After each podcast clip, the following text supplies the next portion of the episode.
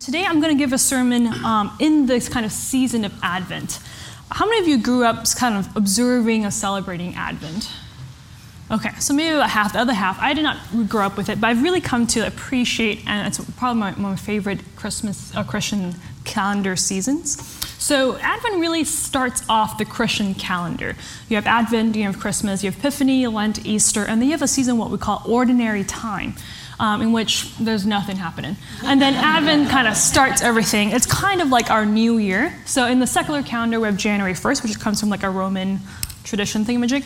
Um, in, in a secular year, New Year's are about like celebration, fireworks, um, coldness. Um, but in, in the Christian calendar, uh, the, the start of our new year is really a time not so much of celebration and resolutions, but of waiting, of kind of being in a season of longing and expectations because we're preparing and gearing up for Christmas, for the birth of Jesus. And so the image I like to think of is, you know, you're kind of walking on this road. It's maybe a little dark, there's shadows, and there's light at the very end, and you're kind of walking and kind of yearning and straining for it. I think I'm, I feel like I'm always in the season of Advent. Um, but now we get to actually kind of be in this kind of mind and head space collectively. And for Advent, we are going through the first um, bit of Isaiah chapter 40. Um, it was kind of genius vision dreamed out by Angela, who, um, how many of you are familiar with Handel's Messiah? Okay. So you know it's based in Isaiah chapter 40. If you don't know, it's some like German guy who wrote this like famous Christmas thing. Um, and uh, I think it's German, I forget. And um, so the so last week was the first week of Advent, and Mira went us walked us through the first couple lines. I'm going to go through the kind of middle section, and next week Jonathan will finish with the kind of concluding section. So Isaiah, typically, actually, most scholars believe is written as two different manuscripts kind of combined as one. There's, and so really we refer to first Isaiah and second Isaiah. Isaiah chapter 40 is in second Isaiah. And the distinctions between two manuscripts is that the first manuscript was written at a point in time in which um, Jerusalem had not been captured by the Babylonian Empire and taken into exile yet. Second Isaiah is post exile. So the audience is already kind of uh, dis, dis, uh, displaced from their homes, they're in captivity, and they're looking for some message of hope, and they're waiting. They're you could argue, in a season of Advent. Um, so it's in that context, now we're going to read Isaiah 40. Comfort, comfort my people, says your God. Speak tenderly to Jerusalem. Proclaim to her that her hard service has been completed, and that her sin has been paid for, and that she has received from the Lord's hand double for all her sins. So Mira went over this passage briefly last time, but you can see the narrator saying, All right, you've suffered. Your time of suffering is done, and now you'll be comforted. Now you will return home. And this is the passage that follows afterwards, and that's what I'll be focusing on. A voice of one calling, In the wilderness, prepare the way for the Lord.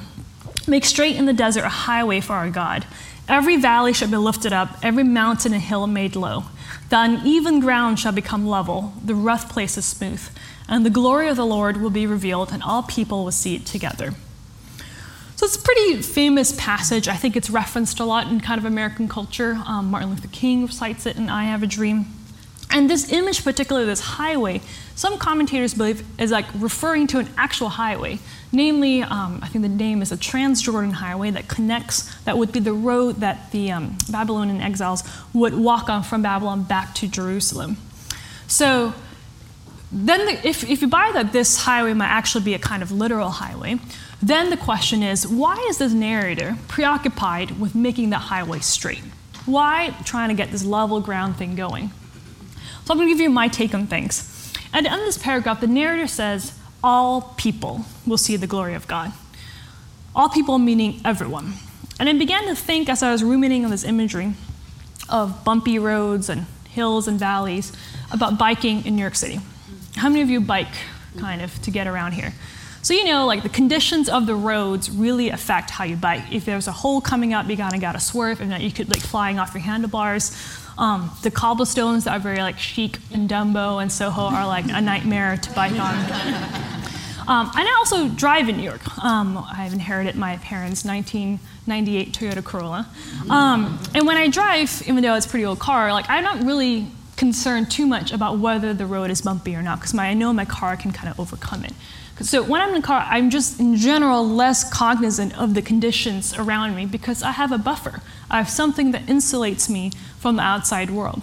Whereas when I'm biking, I'm basically super exposed. It's just me and the wheels. If I hit, if something happens, um, my body's on the line.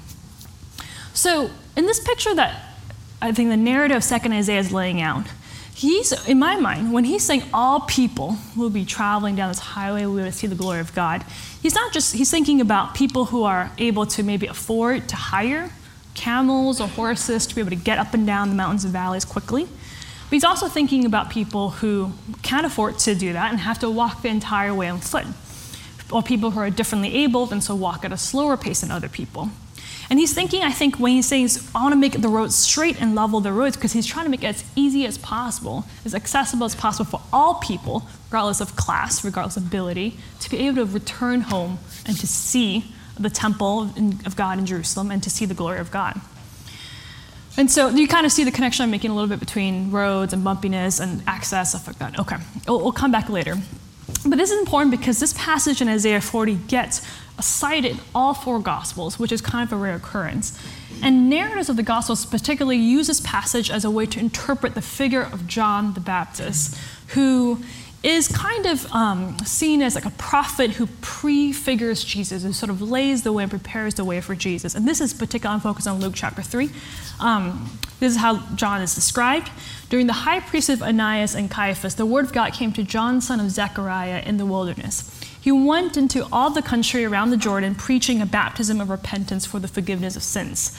As it is written in the book of the words of Isaiah the prophet, a voice of one calling in the wilderness, Prepare the way for the Lord Make his path straight. Every valley shall be filled, every mountain and hill made low.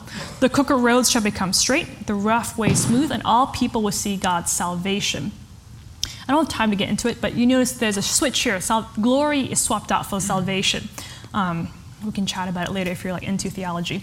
But, um, but you can see what my larger point I'm trying to make is that the narrator is using this passage and saying, hey, maybe this maybe the figure talked about in this passage is this person who we're seeing called John the Baptist, who is calling droves of people to go into the wilderness and repent and be baptized. So one way to interpret this kind of imagery is to see that John the Baptist is leveling the spiritual roadblocks in our hearts um, to prepare the way for Jesus. You know, he's trying to get us to straighten out the paths in our hearts, to level the mountains and valleys in our minds and our bodies. Um, and I think that's like a totally fine and great interpretation. But my hunch is that John the Baptist is talking more than just spiritual roadblocks. I think he's also talking about material roadblocks. And I say that because if you look at the passage that comes afterwards, you see, John said to the crowds coming out to be baptized by him, You brood of vipers, who warned you to flee from the coming wrath? Produce food in keeping with repentance. What should we do then? The crowd asked. John answered, Anyone who has two coats should share with the one who has none. Anyone who has food should do the same. Which I think is, I think, quite interesting and surprising. When we think about, you know, calling people to repentance, this is not maybe the first line you would think that someone would say when someone asks you the question. So the next paragraph says, Even tax collectors came to be baptized, and they asked him, Teacher, what should we do? He said to them, Collect no more than the amount prescribed for you. Soldiers also asked him, And we, what, what should we do? He said to them, Do not extort money from anyone by threats or false accusations, and be satisfied with your wages.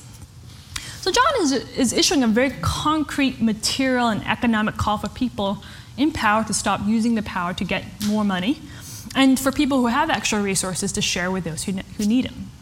No, no, John didn't say if you have 10 coats, then maybe consider donating one. He's saying if you have two coats, then maybe you should share because uh, there's someone who does not have a coat. And so eventually, you know, everyone will kind of have one coat. And I think he meant all of this as a lifelong ethic. You know, it's good in general not to abuse of power. It's good in general to share your stuff. But I think when he said share your coats and food, he also meant it like literally, like right now. He wanted people to do it right there and then. And the reason I think that is Let's, in the, I think I did look this up, in the Ignatian tradition, there's a um, particular spiritual exercise that when you read a Bible passage, you try to put yourself in the passage and imagine and fill in the details that are not there. So I'm just going to do that. So I'm imagining I'm in the desert and I'm seeing tax collectors and I'm sol- see soldiers. And Ignatian, by the way, it's um, uh, St. Ignatius from the Catholic tradition. Um, I'm seeing tax collectors and soldiers, and they probably have their servants coming out carrying um, maybe chests of and crates of clothing and coats so they could stay warm because the desert can get pretty cold at night. And maybe they have like camels laden with bags full of like dried fruit and dried meat and milk and bread. And maybe next to them, um, you know, is there, oh, I'm trying to think. Yes, and, and, and, and these people were coming, they probably were not thinking about the mountains and the valleys that they had to ride on to get to John the Baptist because they were probably, maybe they were sitting in a carriage and the driver was the one doing all the work and they were just chilling, reading the latest like New Yorker article on like mass incarceration and um, and you know what have you. And then next to them, this is like their Burning Man ritual, you know. And then next to them, there's a crowd, contingent of people who walked to get there, who really sweated every inch of that mountain and valley to get to John the Baptist. And they're carrying just the clothes on the backs. They have some maybe food in their pockets. Um, and the reason why I think this is probably the case is because if you look in the passage, when the word crowd is referenced, and Miriam preached about this last Sunday, it tends to refer to mob more than like kind of an orderly crowd. And so you probably have all kinds of people flocking to John the Baptist. And the other clue we have is that um, the narrative says even tax collectors were there. And if you recall, from last Sunday, Mira talked about how tax collectors use their powers to kind of extort extra money for people for their own gain. So to come, give me your taxes and give me 5% for my own pockets. And so when you say even tax collectors, that signals that the rest of the crowd are probably very far from tax collectors. So you probably have the very poor and the very rich kind of gathered together to hear this message of repentance and baptism. So I imagine John the Baptist looking at this crowd and saying, wow, you people who have a lot. You need to share with people who don't have as much. You tax collector and soldier, you have these mountains of food. You need to use some of that and fill the valleys, fill the stomachs of people who are next to you because it's really cold and there are no grocery stores nearby. You know, you have to kind of pull the resources together. So if you buy my interpretation, then the next question is, why now? You know, why can't John Baptist wait for people to just do this when they get back home, something like that? Why the urgency?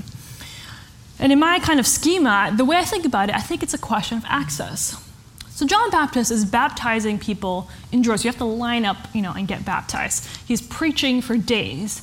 And so he wants to make it this kind of spiritual experience in the desert as accessible as possible for anyone who wants to access it.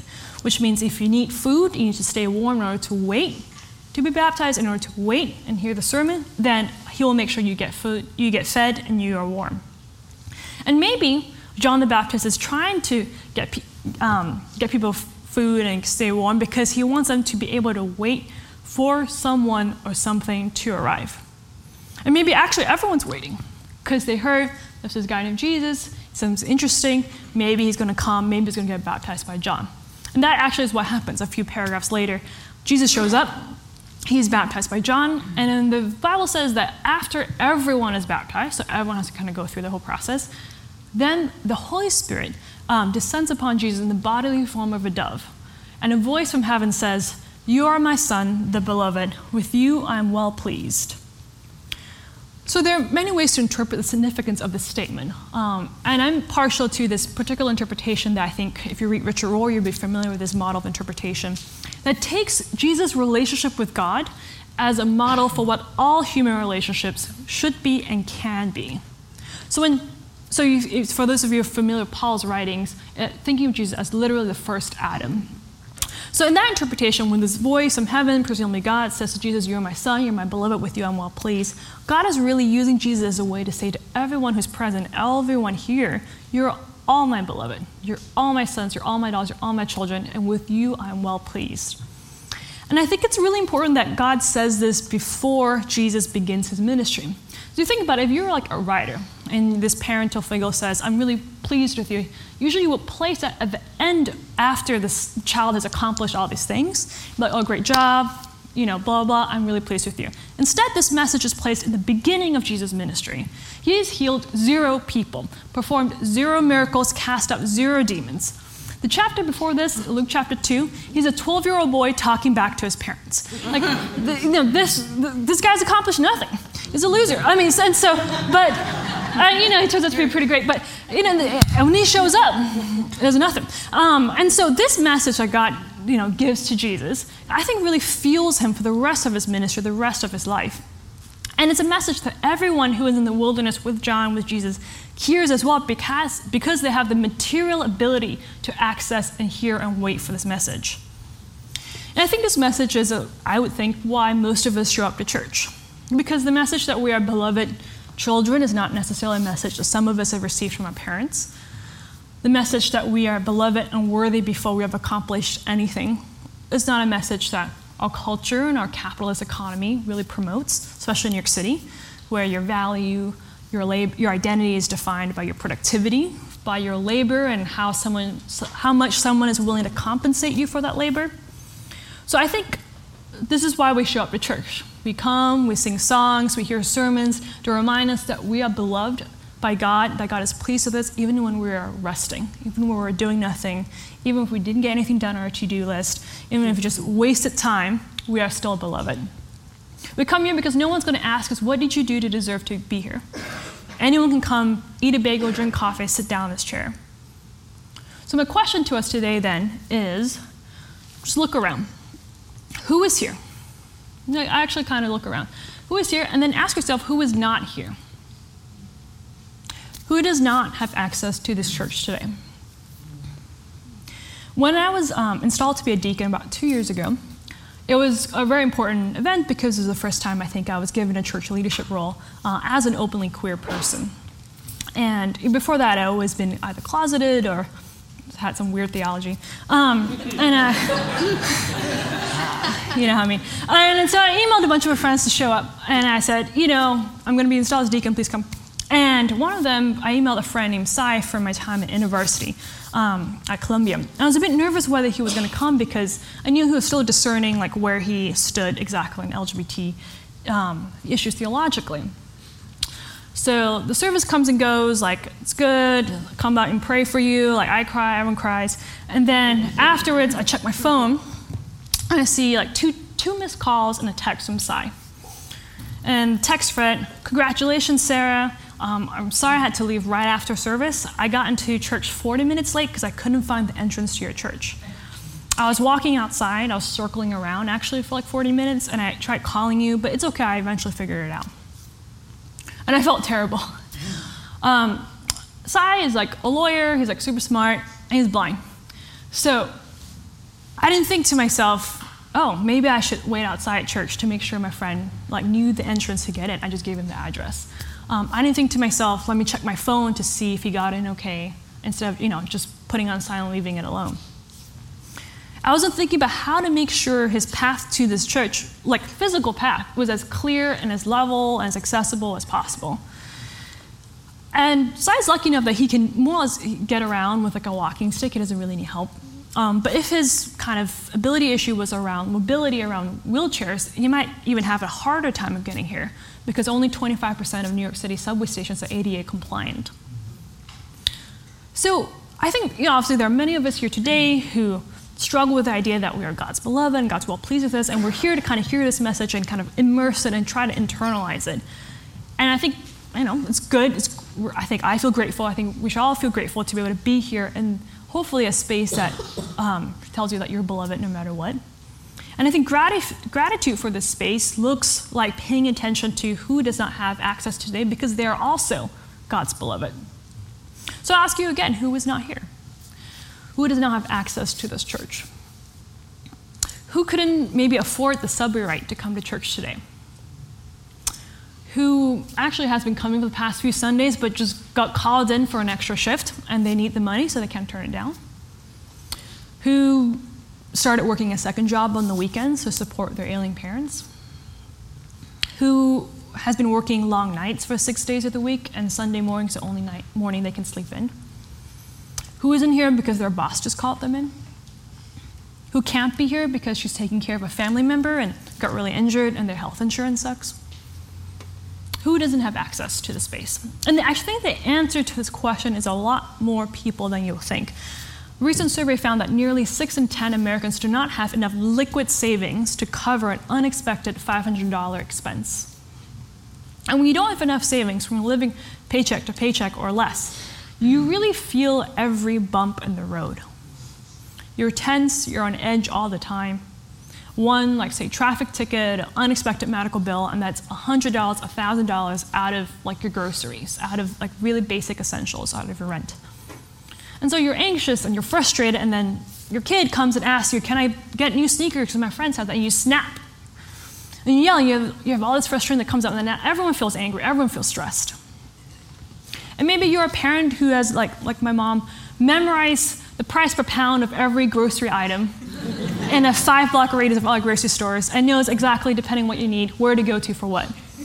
And if there are coupons available or something like that.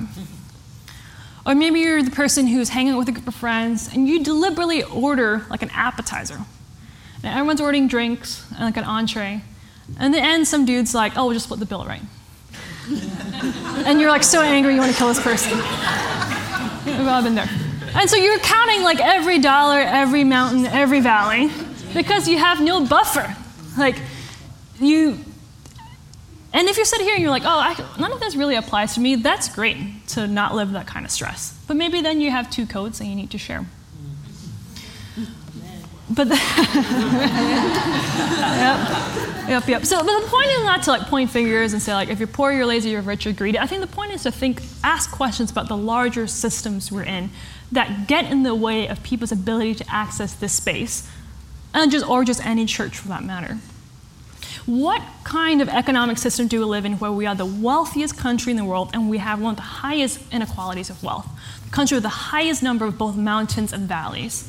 How is it that our banking system is so out of reach for so many Americans that 25% of Americans and 10% of New Yorkers are unbanked, meaning they carry cash to save to, as a way of um, um, holding money and saving money? Because either the account maintenance fees are too high, the account minimums are too high, or they require a social security number, and if you're undocumented, you don't have access to SSN. And if you happen to know, if you're, why is it that if you're unbanked, your only access to financial services are payday loans, really high interest rates, or check cashing services that take 10% of your paycheck just to give you the cash that you need. And then when you're walking around on Fridays, you have to be extra vigilant because everyone knows that's payday. And your chances of getting mugged doubles. Why is it that the neighborhood, the borough, the least access to banking is in the Bronx? Or let's look at a healthcare system. Why is it do we live in a system that, that says that the lives of rich people are in some ways worthier than the lives of the poor? Where if you can't afford health insurance or good insurance, something as simple as allergy shots can cost you $1,500. And we already talked about how little buffer most Americans have when they face unexpected bills. Just last year, 500,000 Americans declared bankruptcy just to medical bills, which is the highest, single, single highest reason for bankruptcy in this country. And I think we have to ask these questions because typically in America, because we kind of believe in this meritocratic ideal, if you're struggling to pay your bills and just like stay afloat, usually you, have, you blame yourself. You say, I'm not hustling enough, too dumb, too lazy, I need to be kind of working harder. Um, because if you're in a country with a lot of inequality, the ideological tool of a meritocracy is perfect because it justifies the inequality that exists. It says, if you're up there, you deserve it, if you're down there, you deserve it, and that's the way it is. But that's not the message of salvation that God reveals to Jesus. message of salvation, of glory, is that we are all deserving before we have done anything. And so I think we have to ask these questions about the systems that create mountains and valleys that prevent people not just from accessing church and church spaces, but prevent people from living in the reality that they are equally beloved and worthy and deserving before we've done anything. Because when the systems and society makes you treats you like crap, you start feeling like crap. You start to feel like maybe I'm not. The idea that I'm God's beloved is so far from everyday reality. So, what mountains and valleys are we facing today? What roads and bumps need to be leveled and smoothed out? For us as a nation, for us as a, uh, in the world at large, for our city, for our neighborhood, for yourselves, for the people next to you. I hope and pray that this is a question that you'll pray about hopefully sometime today and maybe this week and throughout.